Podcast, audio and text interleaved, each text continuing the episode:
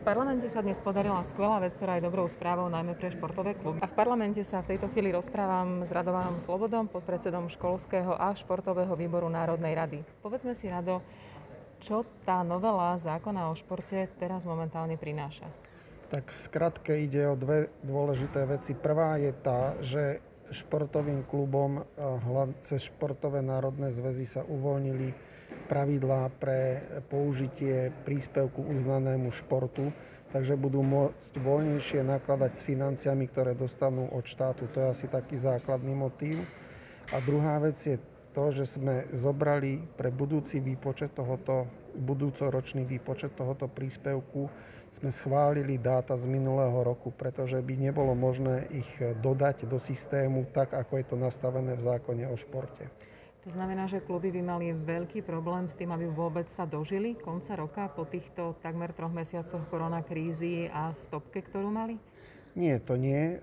Išlo o to, že napríklad boli výluky reprezentácií a zo zákona o športe, tak ako je napísaný, musia národné športové zväzy použiť čas prostriedkov na reprezentácie, na iný účel ich použiť nemôžu. To znamená, že my sme im teraz uvoľnili, uvoľnili ruky v tom, že tieto peniaze budú môcť použiť na iný účel a ja pevne verím v to, že ich použijú predovšetkým na šport detí a mládeže. Vieme to nejako odkontrolovať, alebo budeme vyzývať tie športové kluby, aby sa venovali práve mládeži? Tak toto by si mali v prvom rade odkontrolovať sami športovci a kluby, pretože oni sú členmi národných športových zväzov.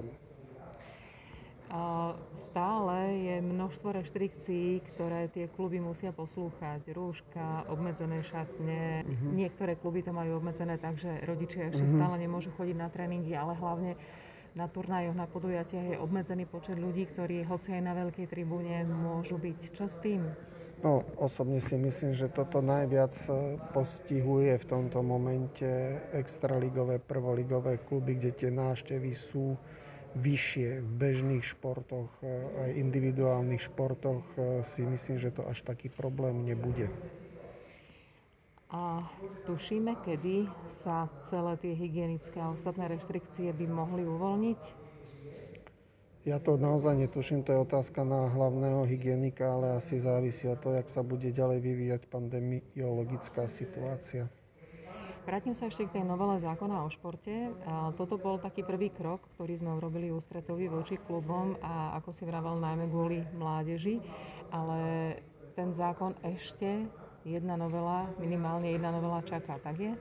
Áno, chceme, chceme zásadne rekonštruovať zákon o športe, napriek tomu, že to je prelomový zákon, ktorý zásadným spôsobom zmenil financovanie slovenského športu a treba povedať, že dobrým smerom, pretože zaviedol tzv. nárokovateľnosť, tak predsa len už, už má zhruba 5 rokov a treba niektoré ustanovenia zladiť so súčasnými podmienkami a parametrami športu. Ale to bude téma na, e, do, ďalších, do ďalšieho obdobia a na tom sa postupne pracuje a tak, aby vyhovoval športovému hnutiu. Ten zákon, ktorý dnes bol prijatý, bol prijatý 84 hlasmi. Je to aj vďaka tomu, že v parlamente sedia aktívni a dobrí športovci, myslíš?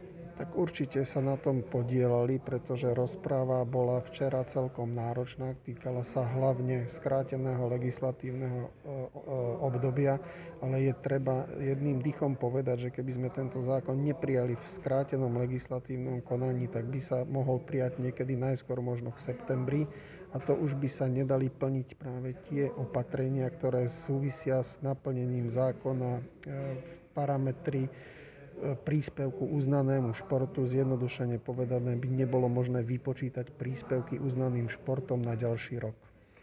S ostatnými športovcami z ostatných strán sa ti teda dobre komunikuje?